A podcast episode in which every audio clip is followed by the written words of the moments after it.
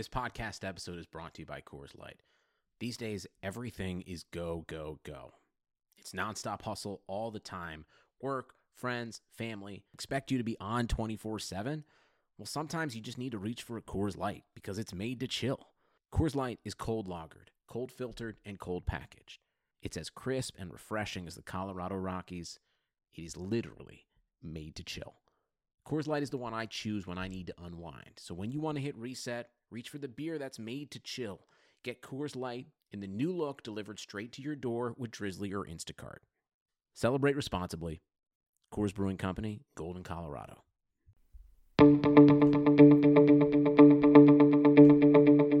This is the Cubs Related Podcast presented by CubsInsider.com. My name is Corey. I am joined, as always, by Brendan, and we are coming to you on a Sunday night. We are recording this on Mother's Day, so a very happy Mother's Day to any of our mothers that may be out there listening. And we are coming to you as the Cubs take another series. They did it, folks. They went 10 straight series now without a loss. So we will be talking about the Cubs taking 2 of 3 from those losers from up north, the Milwaukee Brewers. And we will break down those games, and then we will delve into all of the stuff that happened in between Friday and Sunday, including a very awful broadcast on ESPN Sunday Night Baseball. Our national nightmare is almost over, folks. Have to get through next Sunday as well, and we'll give you, my tip is to sync it up with Pat, but we'll talk about that in a bit. We will talk about Jon Lester, the walk-off week continuing, etc. We'll cover it all, but I want to start, just to get you guys in the right mindset before I do these recaps, with a tweet from one Patrick Mooney. Patrick Mooney, who does really great work over at The Athletic. And he tweeted this, Brendan, quote, "The first place Cubs have won 8 straight series for the first time since the middle of the 2008 season. Every opponent during that stretch, except for the Miami Marlins, was above 500 when this series began.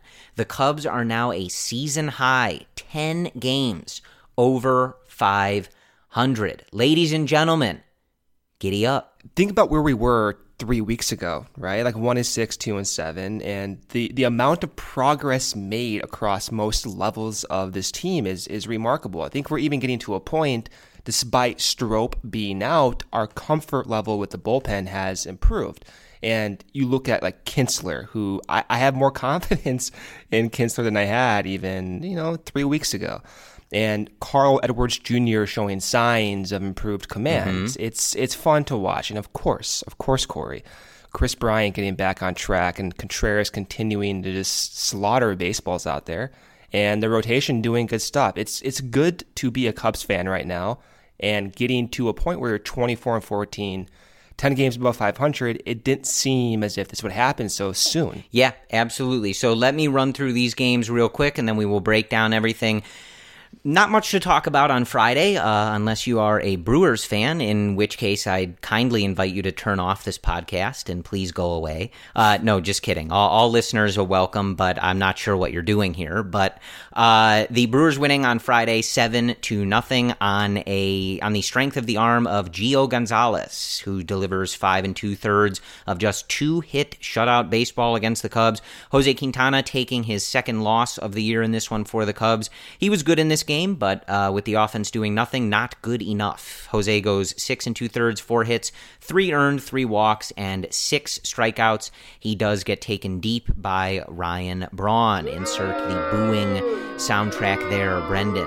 But not much to write home about for the Cubs in this one. This game was close until the 7th inning. It was the Brewers getting the one run from the Braun homer in the 4th inning, and it was 1-0 until the top of the 7th. But in the 7th, 8th, and 9th, the Brewers adding 2 runs each, and the Cubs offense was in let's leave everybody on base mode on Friday. 0-for-9 with runners in scoring position, 8 men total left on base, and that is not usually a recipe for success. Again, 7-0. The final on Friday. On Saturday, the Cubs winning 2-1, and this was a long one, folks. So hopefully you were buckled in for this one, but the Brewers getting their first run in this game on a Hernan Perez home run that made it 1-0 in the fifth inning.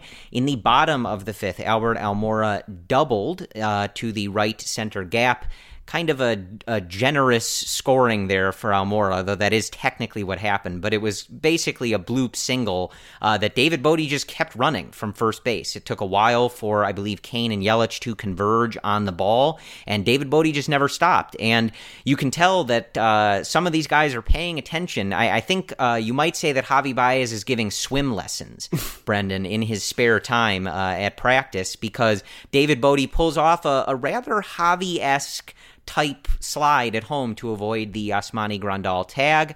And just to clarify, I'm not, trying to knock Almora there. I'm just saying an RBI double. You kind of are.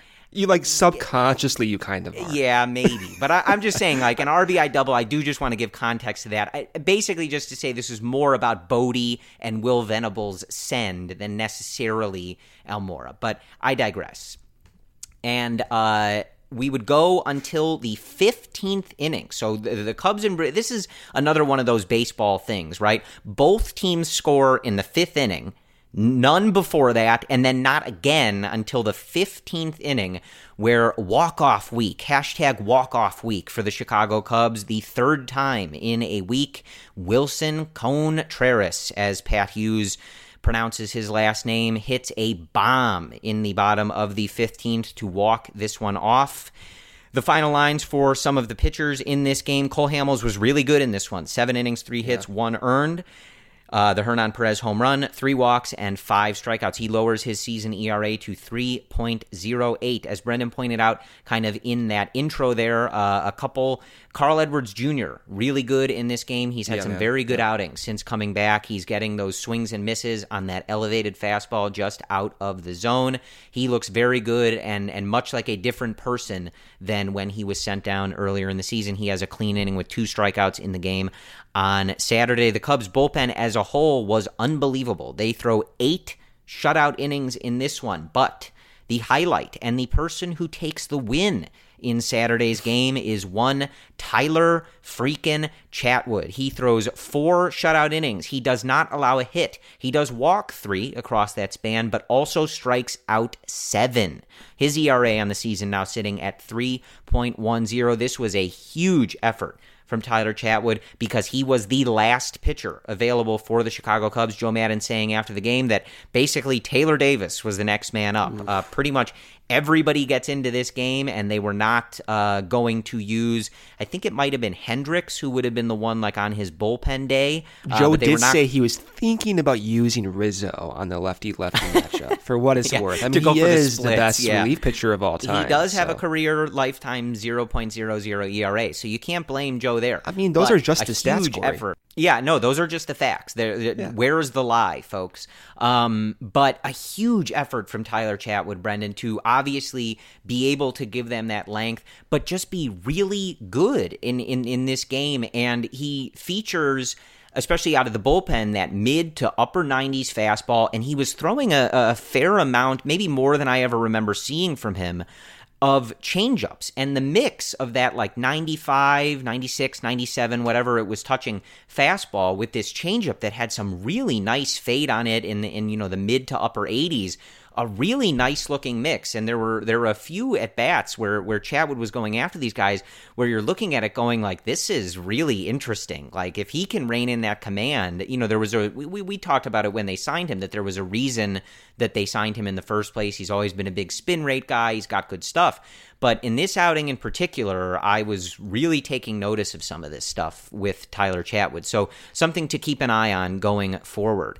And then on Sunday night on the national stage, the Cubs taking care of the Milwaukee Brewers.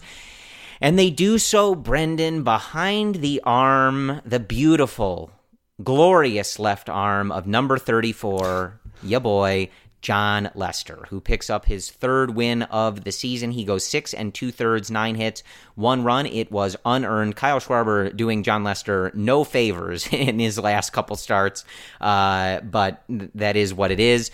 Again, no earned runs, 1 walk, and 6 strikeouts. Ladies and gentlemen, Jon Lester's ERA at the moment is 1.16. Jeez. That's it. That's the tweet. That's the whole thing. 1.16. Brandon Kintzler gets the hold in this one. He, as Brendan noted, has been really good. 1 1/3 of no hit, no run, one walk, one strikeout baseball. He lowers his season ERA to 1.93, his fifth hold of the year. And Steve Cishek comes on to get the save, his second of the year, a clean one inning of baseball. The Cubs getting their runs on Sunday night on a Willson Contreras ground out to bring home Kris Bryant in the bottom of the first. The Brewers would tie things up on a Jesus Aguilar single in the fourth inning. In the bottom of the fifth, it is Javi Baez giving the Cubs the lead, the game-winning hit to bring in Kris Bryant again. And then it was Kris Bryant taking things into his own hands. In the bottom of the seventh, he hits his eighth home run of the season, a two-run shot. If you've been listening to this podcast, you've been all aboard the Kris Bryant will figure it out at some point train, pretty much since the offseason began. So this should be as no surprise to you, but what may be a surprise to you, although we did kind of touch on this in the last episode, is that he's currently putting up his best season ever in a lot of respects. So look out, everybody, because Kris Bryant is gunning for that second MVP, and by the looks of it, it's something that we may be seeing in the very near future here. But Brendan, just to throw it to you after that kind of quick recap, this was a very fun week for the Chicago Cubs. It starts with that, a frustrating loss to the Marlins to end that winning streak, but then we get three walk-offs throughout this week. Yeah.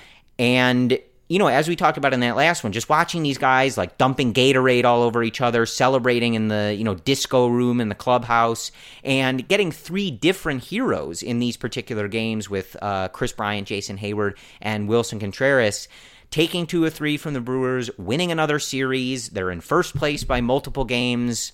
Like you said, Brennan, it's a good time to be a Chicago Cubs fan. I love those reactions, too, that you get from those post-walk-off celebrations. There's one that you tweeted out several times with Rizzo, but the looks of jubilation on these guys' faces for playing in, 40-degree, consistent rainy temperatures is remarkable.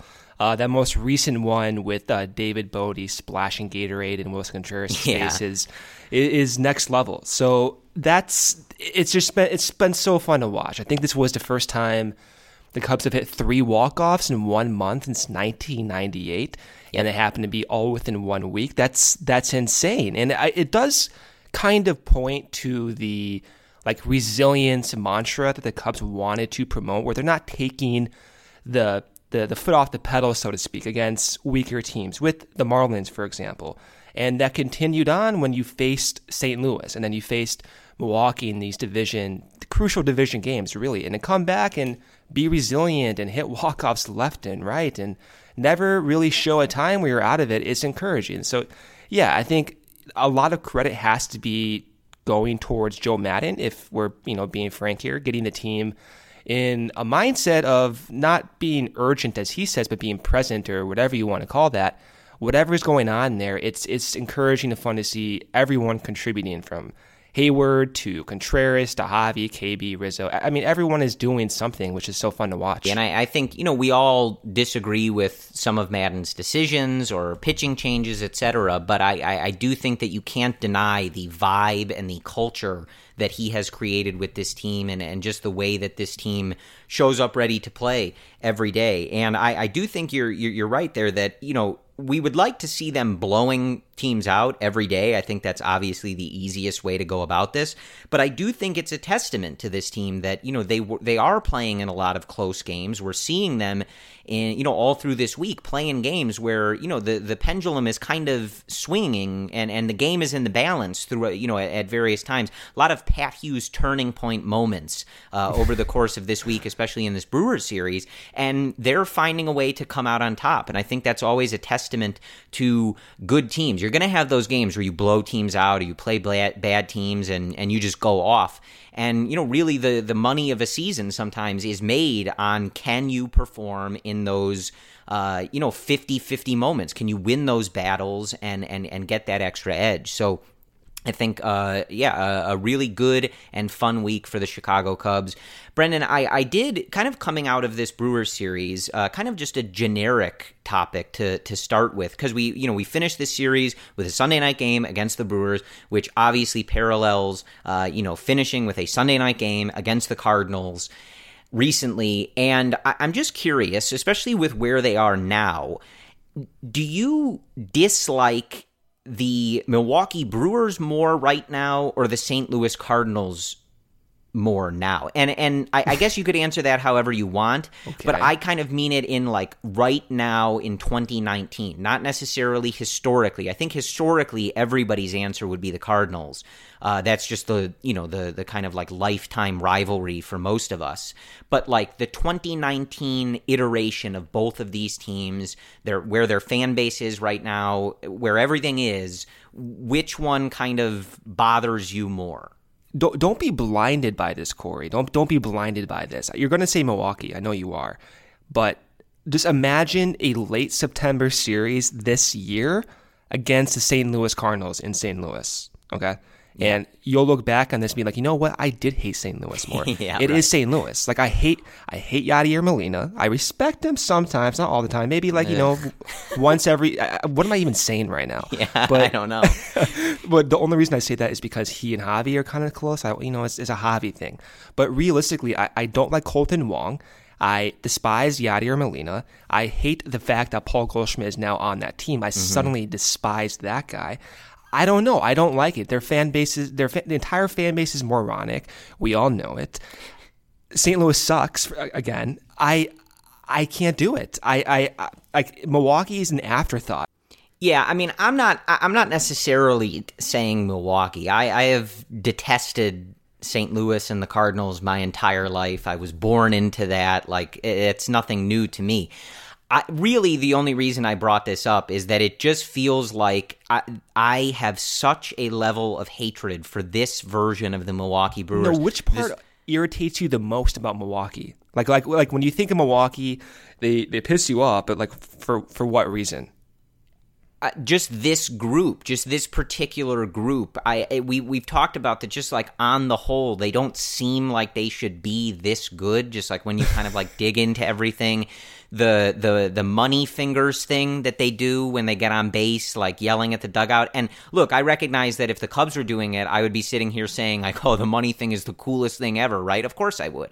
But there's just something about like Lorenzo Cain and Ryan Braun and Jesus Aguilar that it really bothers me. Like Craig Counsell, like he's this big genius now for using the bullpen the way that he does because he was given an atrocious starting staff. I don't know. There's just something about this group that really bothers me, and I think part of that stems from They kind of feel like, and I know, Brendan, you're not a big hockey guy necessarily, but they kind of remind me of the Nashville Predators and their fans a little bit because, like, they've basically accomplished nothing other than, like, participating in the Stanley Cup Finals once and, winning the division or making the playoffs. But they kind of act and have this attitude like, they've won a bunch of championships, and you're like looking around like with these Brewers, it's like, congratulations, you won the division one time.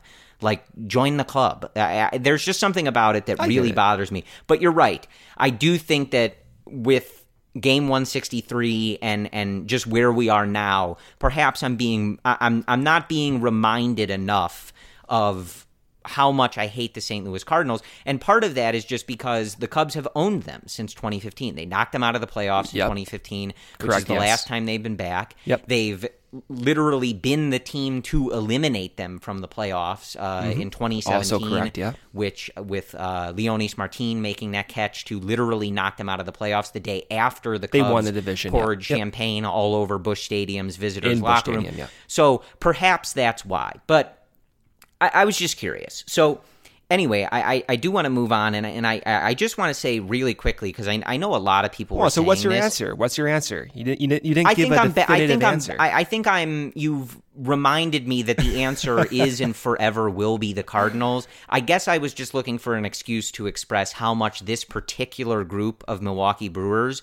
bothers me. I just don't like them. They drive me crazy. Like seeing them win 7-0, on Friday just makes me so mad. And their fans have started to get a little more, and, you know, partially deservedly so, right? The Cubs fans go and take over Miller Park, so, you know, turnabout is fair play to a degree. But in the last year, like going to the games at Wrigley Field, there has been a noticeable uptick in the attitude and antics from people in Milwaukee Brewers gear.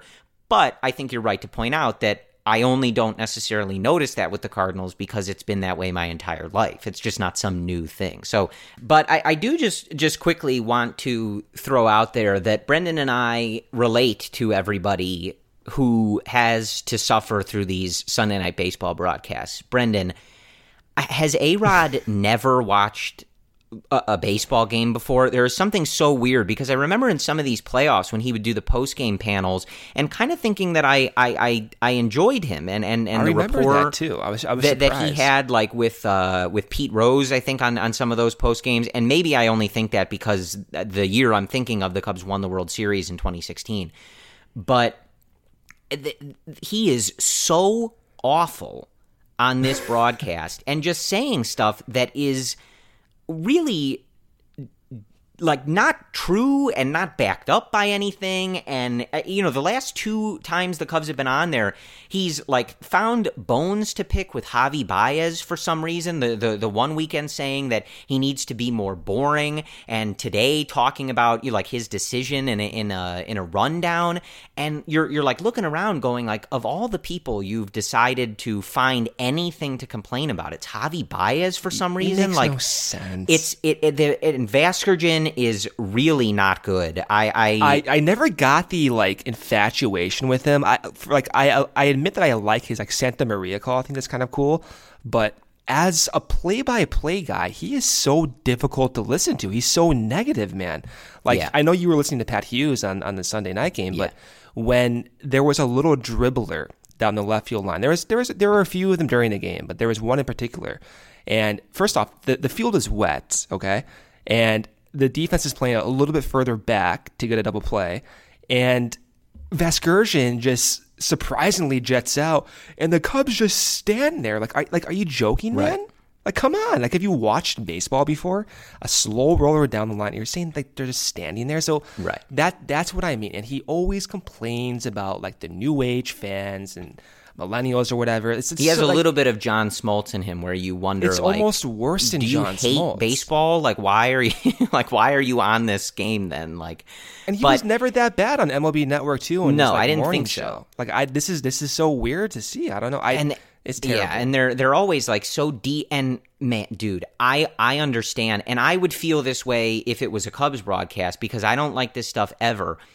They cut to Christian Yelich in the dugout or in the outfield 1,000 times. I know. The split screen thing, Brendan, is maddening. There is a baseball game going on. They have a split screen with Yelich's interview with Alex Rodriguez. And again, they did an interview with Javi Baez. Spring training, too. Right. During that Cardinals game. I would say the same thing. I do not want to see an interview with Yelich, with Baez, with Maddon, with Jon Lester, for all I care. When the game is going on, we're tuning in. You would want to do that with Jon Lester. Let's not get ourselves. No, I really wouldn't. I want to watch the game, man. We can watch the interview later. Like, this shouldn't be a presentation of this, like, show, right? It's a baseball game. Just show us the baseball game. These are two of the best teams in the National League competing for the division. It's really simple. And they have to, like, justify all their expensive cameras and their studios and all this other stuff with these little featurettes that nobody cares about. But, like,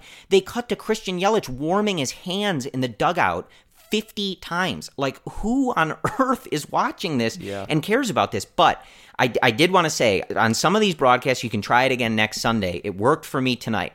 I paused the ESPN broadcast for about exactly 2 seconds, and then it was synced up perfectly with the MLB at-bat radio feed of Pat Hughes. I threw that on a Bluetooth speaker, and we were set. I had to adjust it a couple times. The timing gets thrown off a little bit every now and again, just I don't know if they adjust the radio stream throughout the game, whatever it is. So you got to play with it a little bit, and you do kind of have to not refresh your Twitter immediately, but we're talking a couple seconds here, and it's well worth it. You get Pat in these Sunday night games. You get Len filling in the fifth inning when Pat takes his little break.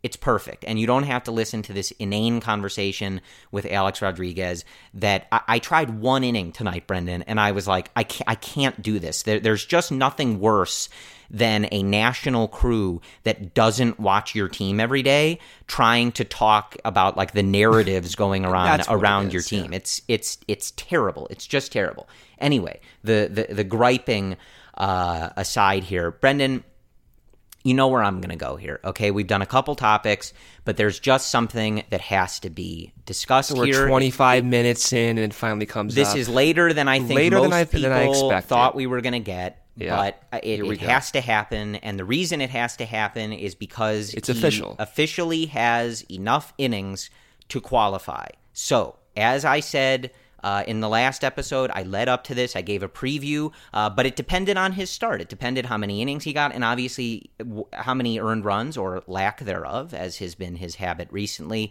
how that would have affected the stats. But as we are recording this on Sunday night after the game, we can say with certainty he is now qualified, which means that Jon Lester is Major League Baseball's ERA leader. I repeat, not just on the Cubs, not just in the NL Central, not just in the National League, Brendan, in all of Major League Baseball, number one in ERA is Jon Lester. And I want to read this stat from Christopher Kamka from NBC Sports Chicago. We mention him all the time, at C. Kamka, K-A-M-K-A. Want to make sure I give him the shout-out there because he is definitely one of the best baseball follows, usually Chicago-centric, but he does provide some really deep stats of other teams as well. And he tweeted out this a few hours ago. The most starts of 6+ innings and 1 or 0 earned runs allowed since 2015 began. There are 3 names tied atop this list with 57 such starts. Those names are Jacob deGrom. You might know him from an incredible Cy Young campaign that he had last year with the Mets. Justin Verlander and Jon Lester, all with 57. Zach Greinke comes in in fourth with 55, tied with Max Scherzer. You may remember a young man named Jake Arrieta, who is after them at 54, Clayton Kershaw, 53, Chris Sale at 50. But Brendan, I'll throw it to you because I don't really have anything else to add. You guys know that if you don't listen to me about Jon Lester, I don't know what else I can say at this point. But again, he is in the 5th year of this contract. He has already done amazing things for the Chicago Cubs organization in the regular season, in the playoffs, on the field, off the field. But in the 5th year of his contract, in mid-May, even in a year where he dealt with some injury, to be literally leading baseball in earn run average. This is incredible, Brendan. This is more than you could, I think, have ever asked for from him. And he just keeps giving and giving and giving to this Chicago Cubs organization and, you know, squeezing like every single ounce of value out of that contract for the Cubs that it's almost impossible to believe how good he has been on this contract. It's unbelievable at this point. I think when the contract was signed, anything after like year 4 that was somewhat average would have been a bonus. He's exceeding everyone's expectations. But the Jon Lester show on Sunday night was on full display. Like the consistent dribblers down the third base line, Lester's in disgust that those guys got on base doing that. He's blowing snot rockets left and right in typical Jon Lester fashion. And you know, Corey, that he was giving Schwarber crap for losing that ball in left field in the wind. You just, at this point, even listening to what Lester has to say after each game is like must-see material. Mm-hmm.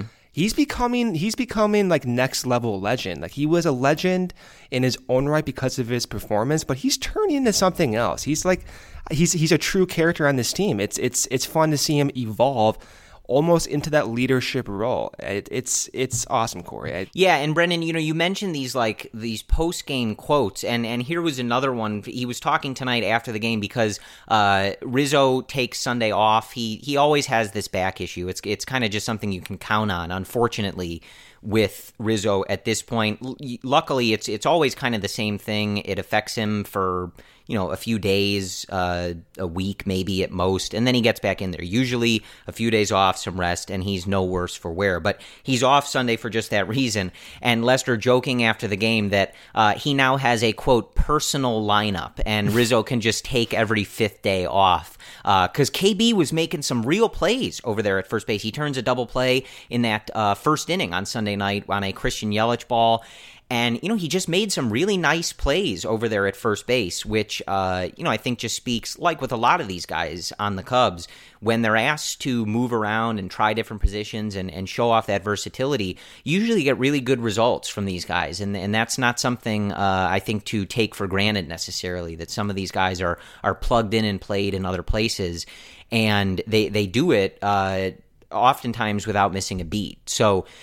But I do love John's little comedy hour that we have after every one of these starts. I obviously appreciate that very much. But there's really nothing necessarily else to add on Lester, I don't think. I mean, he's got a 1.16 ERA, folks. It's just sort of a joke at this point. He's just been so good, and he lowers that walk rate. The thing that really stands out about a lot of these starts is he is just not walking guys.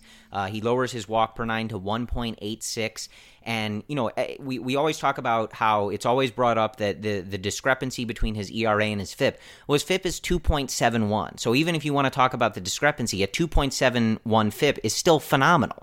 So even if you want to talk about the difference there, and maybe he's due for some regression, which I will not hear any of that talk, but he's still putting up numbers. Someone on Fangraphs will write that, though, right? Oh, of course. Well, yeah, they want to be the genius that predicts that before it happens or something like that. But even if you're looking at those numbers, he's still killing it. So this is just an incredibly impressive run for him, and he's really anchoring a starting pitching staff and a pitching staff on the whole for the Chicago Cubs team that is just doing really, really great stuff right now, and it goes along with an offense that is absolutely on fire, Brendan. And, I know that, coming off of that game on Saturday and Friday as well, lots of guys left on base. They couldn't come up with runners in scoring position. They're making outs on the base paths at a rate that we really aren't accustomed to with this group, so that's been kind of odd. But on the whole, again, we say this, and it's obviously reflected in the results, but this team just really rounding into form, and when you're getting quality starting pitching most days, more often than not, you're getting really good bullpen work. The Cubs still, since that April 7th move day, sitting atop the league in terms of their bullpen performance. And, you combine that with an offense that just has so many guys putting up major, major numbers. It's hard, again, not to let your mind wander a little bit with the potential of this team and what they may be able to accomplish as the season goes on here. But I did want to talk about Willson Contreras in particular. After he hits that walk-off on Saturday, a ball that he just absolutely destroyed, he took a changeup and, was ready for it and just launched it out of Wrigley Field. But we've touched on just how good he's been and the pace that he's in, and the homer on Saturday is his 10th home run. So he hits 10 home runs in 2018, the entire season, right? And on May 11th, 2019, he has matched that total from the year before. So I think obviously stuff like that stands out, but I'm not even sure that what he's doing right now is even being properly appreciated to the degree that it really should be. And I just mean, he is putting up, top offensive numbers in the league. When you look at the entire major leagues, all of Major League Baseball through Sunday, the sixth best WRC plus in all of baseball is Willson Contreras. Wow. Cody Bellinger's number one, Yelich is number two, George Springer on the Astros is number three, Mike Trout, you may have heard of him, on the Angels is number four, and Hunter Dozier from the Royals is number five. But Willson Contreras is number six. Like, we've been saying, like, he's having a great season, he's back, he's overcome, you know, Chili Davis trying to ruin his swing, but saying he's back, I don't even know if that's painting the picture exactly right, Brendan. Like, Willson Contreras is putting up a top of the league, not just top of catchers. He's easily putting up the best numbers of any catcher, right? But he is putting up top of baseball numbers right now. Yeah, and he's here's the thing, too. I think I'm guilty of this. I can be a bad fan at times, but you get so caught up in the framing numbers and sometimes Wilson's defense behind the plate, which from his arm, he's one of the best as well, but you look around the league and you look at these catchers many teams are fielding, they don't even come close to the talent that Willson Contreras has on offensively and even, again, throwing runners out, picking guys off. They don't come close to Willson and the attitude and everything. So I think I say sometimes I might be a bad fan because I don't appreciate that. Like, I get caught up. If he doesn't frame that outside pitch perfectly, I get a little irritated. And it's really easy to get lost in some of that nonsense, I think, when your catcher is throwing up offensive years that are in basically the top 5% of baseball. And for a catcher, it's absurd. He's on pace, Corey, for over 50 home runs. I've said this for, 2.5 weeks now? He's continuing that pace.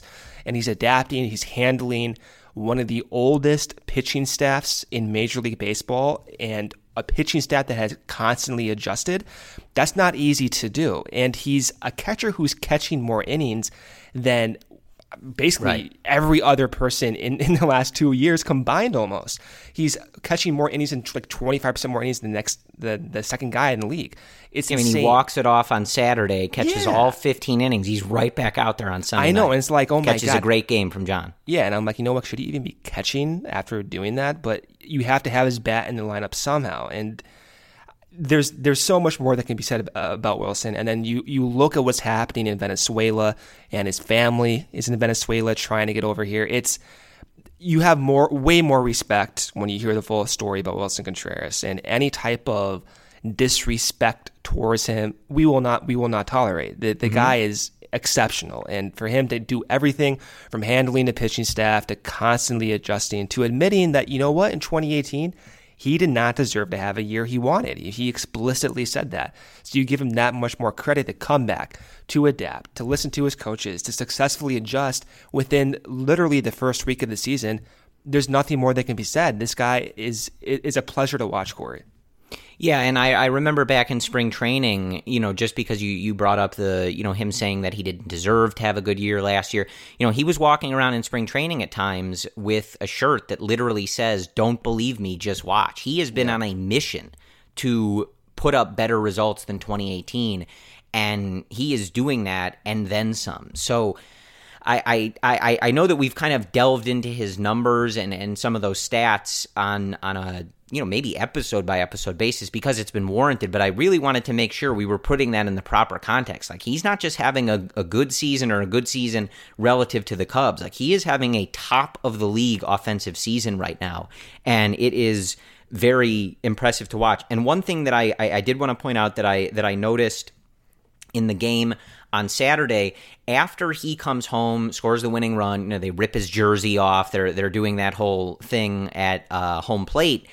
He and Chatwood have a moment where Willson, even after he just hit a walk-off home run, gives Chatwood a look like, dude, this was like your game too. Like, this isn't just my walk-off home run. Like, you were a huge part of this. You earned this win. And, you know, I don't know if it was like, I hit that home run for you or whatever exactly, but there definitely was a moment between them that was like, yo, man, like, don't let that outing from you go unnoticed. Like, that was a big deal from Tyler Chatwood. So you just love that from Willson. He's just so in tune with what's going on, and he just gives off that vibe that he lives and breathes to help the Chicago Cubs win baseball games, and that just comes across in everything that he does, everything that he says, and every action that he takes on the field. It just screams like, I am here to help the Cubs win. That's what I'm here for, and I live for it. But I do want to talk about Javi Baez a little bit, if you guys will excuse us and allow us to talk about Javi Baez. Just keep going down the list every episode now. I love it. I do want to discuss in particular, we've looked at his numbers, you guys know, similar to Contreras. He's putting up another top-of-the-league type season for Javi. He is our shortstop. But I want to talk about one thing in particular, Brendan, and I'm looking at a couple tweets from Jordan Bastian, again, a friend of the podcast, at ML Bastian on Twitter, the MLB.com writer. And he's talking about Javi Baez going oppo. And entering Sunday's game, he tweets that Javi came into the game with a 1.447 slugging percentage to the opposite field, which is up from 871 in 2018 and 639 in 2017. Of course, he hits an opposite field double tonight that brings home Kris Bryant Sunday night, that is, if you're listening to this on Monday morning. And so he keeps that rolling. And just looking at his spray chart here, as Jordan tweets, he is living line to line. There's at least, I'm looking at about four doubles straight down the left field line, so pulled down the left field line. There's four doubles right around, straight down the right field line, so pushed oppo to the right field line. And then there's five or so doubles that are in that right center gap to oppo. And that's not even including the home runs, which there are plenty of, going to center or right field. So I just wanted to get your thoughts in particular. We've talked, again, about how good Javi's been, his offensive numbers, how he's, kind of ready to match that production that he put out in 2018 when he comes on in second in the MVP race. But this oppo thing, man, he is wearing teams out going the other way.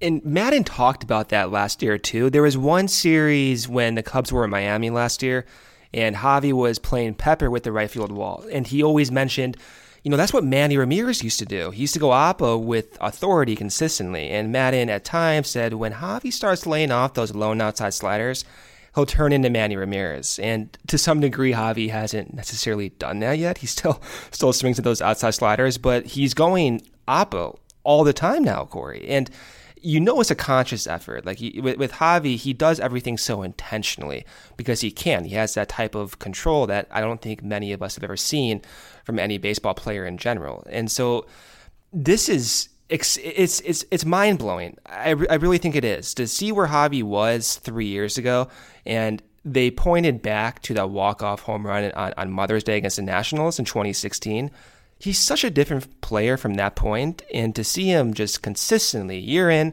year out, even at times, like on a monthly basis, just try something a little bit different, and it works for him. You combine that with Kris Bryant's numbers and Contreras' numbers, and when Rizzo comes back from his little tiny, some back soreness, you have four of the top hitters in Major League Baseball, three of whom, because of their defensive prowess, could be MVP candidates. KB's going to be an MVP candidate if he keeps doing this. Contreras being a catcher with 40 to 50 homers. If he gets there, of course, he's going to be a candidate. And you throw in Baez. It's these four guys with Rizzo. It's a day in, day out basis. It's what you hoped you would see when you imagine this lineup clicking. It's these four guys going through on a day-to-day basis and putting up runs. It's insane, Corey. I am very much here for, how the MLB Network does that MVP presentation show where they just have put up the entire Cubs team. Yeah, they have the top three guys on the different satellite feeds from wherever they are. I look forward to that just being a shot of the Cubs clubhouse and whichever three it ends up being just sitting right next to each other after the Cubs have won the World Series again, of course. Corey, if you had to pick at this point, let's say the season ended tomorrow. It's Kris Bryant. It's gonna be. That's what it's gonna be. Right. MVP, just to get the listeners the full experience. You can't predict my mind like you can. MVP, if it had to be called tomorrow, Kris Bryant, Willson Contreras, or Javi Baez. You're going Kris Bryant? Well, answer. I think if we were calling it tomorrow based on just this portion of the season, I think the answer would be Willson Contreras. But I think looking at what I'm seeing right now and kind of projecting to the end of the year, like Kris Bryant is putting up better numbers than he ever has. We read some of those last time, but those were just the walks and the K rates. But through this Brewers series, now his WOBA and his WRC plus have also rised to career high rates. He's got his 8th home run. I just think by the end of the year, we're looking at another Kris Bryant MVP season. He just has all this, the makings of it, and he seems to just be getting better, as we discussed on the last episode, as a player. So that's just what I legitimately think that's what's going to happen. But what if Willson does hit 40? Okay, not even 50. Then I think you would 40. Yeah, I mean, I think you would go Willson just because he's the catcher. Yeah, and you know those baseball writers will be factoring that in. Absolutely. He's a catcher. They love that stuff. If I had to bet money, though, on this, I would go KB. That walk rate, that strikeout rate combined with that power is insane. You only see that from, like, generationally great hitters, and he's turning into one. So yeah, but isn't that bizarre? Like, we're not even like mentioning Javi in that discussion. Right. That does bring up, and again, I'm getting this from Jordan Bastion at ML Bastion on Twitter. He is Bastion MLB on Instagram. A little bit of a switch there, but this quote argument with Jon Lester and Javi Baez that I want to read the full thing of, just to give you the context. And I know exactly what Jon is saying here, but this is a funny exchange. So Jon says, quote, "I feel like he's been playing well, but I don't really feel like he's been hot. I don't know if that's the right way to describe it, because obviously his numbers speak for themselves. But I feel like he's just had a lot of big hits for us, but he hasn't really been, like, kind of Javi hot. If that's the case, that just makes our lineup that much deeper." They then asked Kris Bryant if he agreed with Lester's assessment. Kris says, "Maybe he's ... Then Bryant laughs and continues, "No. I don't know what John's watching. Gosh." Wow, he says gosh. Drama. He actually says gosh. "Gosh, I watch Javi play, and he's on base all the time. He's always making plays. He's getting hits. John's completely wrong. But no, I mean, there might be a whole other level to his game. We've all seen what he can do, but so far this year, he's been one of the best players in the whole game. So I think he's pretty hot." Out of context, I love that quote a lot. I know. Kris Bryant on Javi Baez, "I think he's pretty hot." But I know what Jon means, and I think what he means is it kind of reminds you, if you think back to Alfonso Soriano. And I think what Jon means is that there are those times where Javi is literally impossible to get out, and he is hitting home runs. You know, you'll get 4 home runs in a series or something like that. And Jon is basically, like Kris says, just suggesting that even as good as Javi has been, there is still a whole nother planet that he can go to. But I just thought this was a funny exchange, because you have Lester offering his thing, and Lester and Bryant really couldn't be more different, I don't think, in the way that they speak, the way that they think about things. I can't really envision Jon Lester ever saying gosh, without in that vein. Yeah. I just thought this was funny. I think they're both right in a way. I think Javi definitely has been hot and has been amazing. I do know what Jon means, though, that there are just times where Javi is the best player in the world, and it just feels like it is impossible to get him out or keep him off the bases. But I just thought this exchange was funny. Isn't that a good thing, though? The fact of that course. We're not, yeah, like we're like the Javi's putting up these numbers, and we're not even thinking he's hot. I just basically expressed the same thing right there. So so you're saying you're on Team Lester here. I'm always on Team Lester. You know that, Corey. But it goes to show you that in some way his consistency is something that's not being marveled at. And right now we just expect this level of amazing play from Javi Baez. That sort of means that you've like made it to some degree, where now it's not. It's more of a surprise when you're slumping than it is when you're doing well. It's insane. Like I said, going back to 2016, that walk-off home run against the Nationals, it's like a nice reminder of how far this guy has come. It's sensational, honestly. All right, so let's preview the series against the Cincinnati Reds in Cincinnati, and the Cubs will have an off day on Monday. They'll be back at it on Tuesday at 3:40 p.m. Central Time. Kyle Hendricks will take the mound for the Cubs. He's 2-4 this year with a 3.19 ERA. He'll be facing off against Tanner Roark, the former National, who's 3-1 with a 3.27 ERA. I gotta say, whenever I see Tanner Roark's name, I think of that Game 4 against the Nationals in the 2017 NLDS, because Steven Strasburg took over his start. That gave me so much anxiety there. I digress. So on Wednesday, after that first game, the Cubs will return back, and Yu Darvish will be on the mound for the Cubs that day. He'll be facing Sonny Gray at 3:40 p.m. Central Time. Sonny Gray is 0-4, a 4.15 ERA. Former Yankee, former Athletic, was connected to the Cubs in trade rumors, I feel like, for the better portion of 3 years. He's on the Reds now. Yu Darvish 2-3 with a 5.4 ERA. On Thursday, the Cubs will finish off this set with Jose Quintana on the mound facing Luis Castillo for the Reds. Q is 4-2 with a 3.5 ERA. Castillo 4-1, a 1.76 ERA.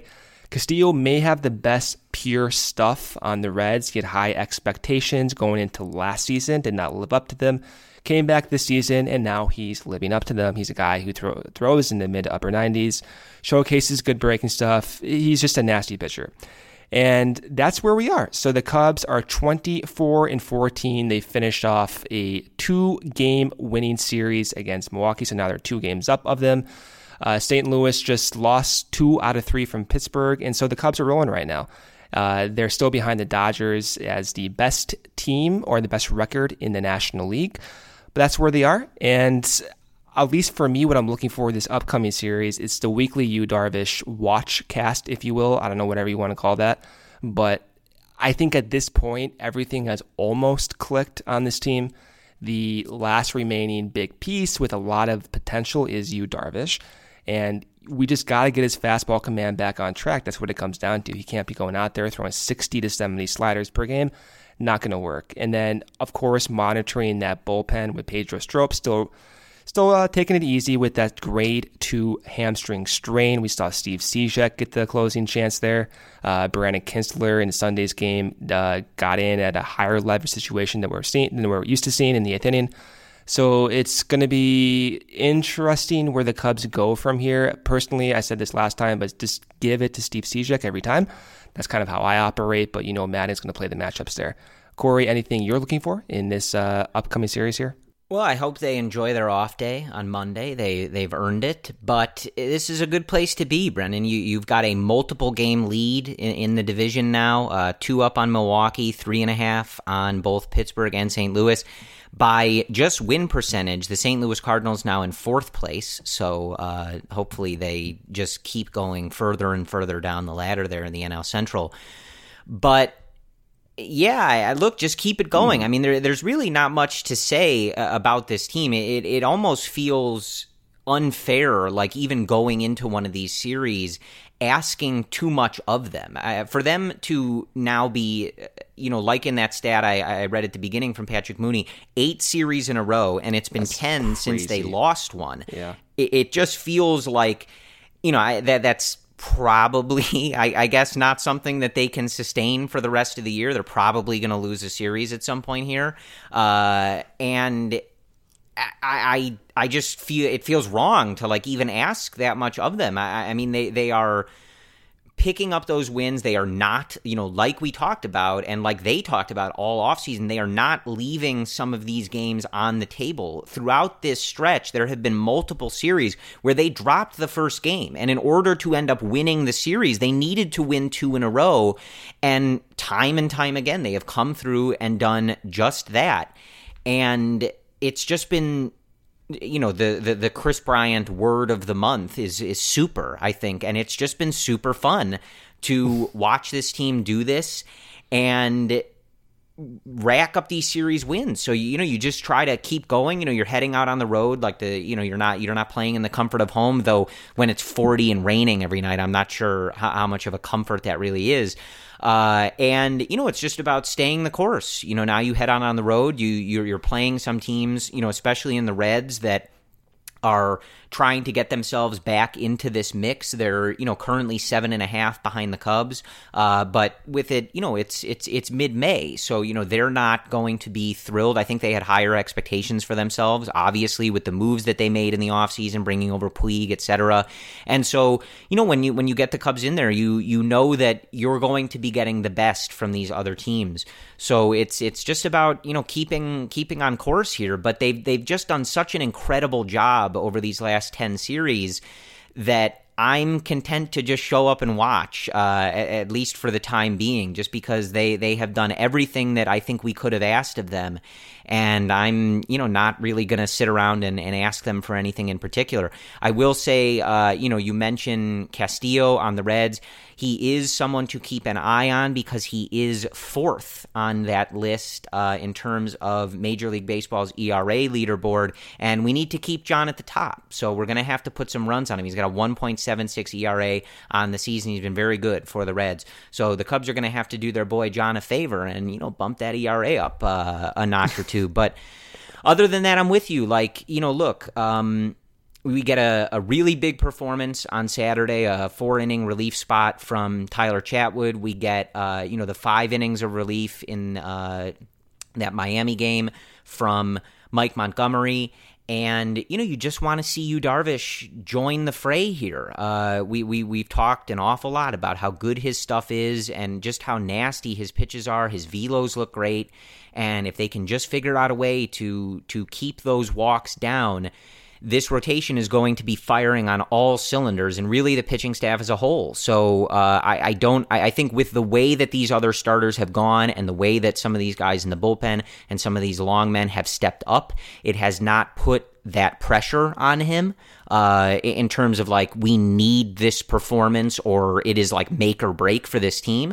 But you never know when you're going to get to that point. And it also represents a chance for this rotation to just blast off to a totally separate level, you know, with what we've been seeing from Hendricks lately. Cole Hamels with another good outing. You know, he's nearing a sub-3 ERA. Jon Lester atop the MLB's leaderboard. And Jose Quintana, you know, putting up some of his best stretch of baseball, you know, as a Chicago Cub. So if you can dial that in, and, you know, he doesn't have to be Cy Young level, but just not walking so many guys and delivering such short outings, you really, again, are going to start getting carried away with, like, the potential of this team and just how high this team can fly. So, yeah. Take it day by day, but just keep doing your thing. I mean, they're playing amazing baseball, so I am not requesting anything specific. Just keep doing your thing. They seem to have that handled. I would request a little bit more from Darvish though.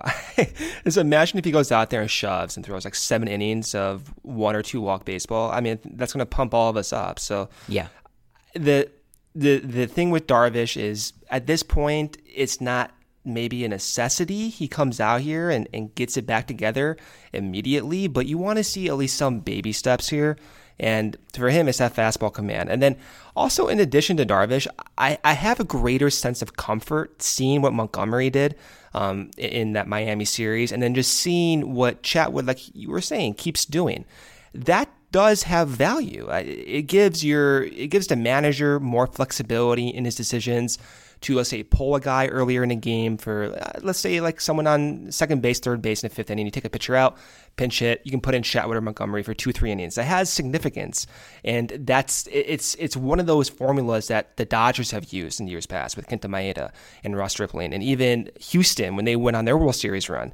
They utilized the same strategy where you're utilizing these mix and match swing relief starting pitchers.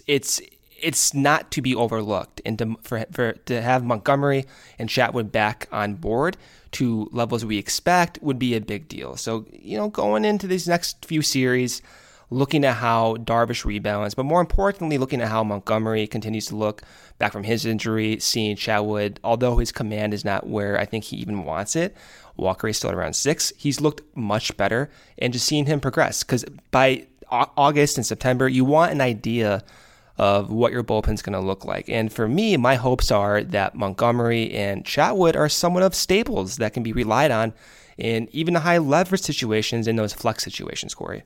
Yeah, absolutely. So I think with that, that is all that we have for you. We will certainly be back with you after the Cubs finish up with the Reds on Thursday, and hopefully we can just keep these good vibes rolling, because I got to tell you folks, talking about the first place Chicago Cubs is an awful lot of fun, and I don't know about you, but I wouldn't mind if they just never lost a series again. It's certainly an enjoyable thing for us from a fan perspective. I think you guys would probably agree. So other than that, I think that's all we have for you. As always, thank you guys very much for listening. You can reach Brendan at Cubs Related on Twitter. That is also our Instagram handle, but that would be me you are speaking to. I am at CF Cubs Related on Twitter. You can find our work, mostly Brendan's, but some of mine, on CubsInsider.com. I run those social media handles as well, at Real Cubs Insider, so you can find us in any of those places. As always, we thank you guys for listening. We thank you guys for submitting those 5-star reviews and comments on the iTunes store. We very much appreciate that. You can find us on iTunes, Apple Podcasts, Spotify, Stitcher, TuneIn, Google Play, iHeartRadio, etc. And as always, if you listen to podcasts on a particular medium that we are not available on, let us know. And if there is a way for us to rectify that, we will do so. So again, thank you guys very much for listening, and go Cubs.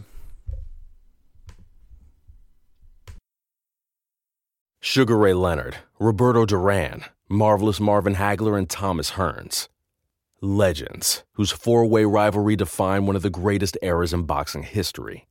Relive their decade of dominance in the new Showtime sports documentary, The Kings, a 4-part series premiering Sunday, June 6th, only on Showtime.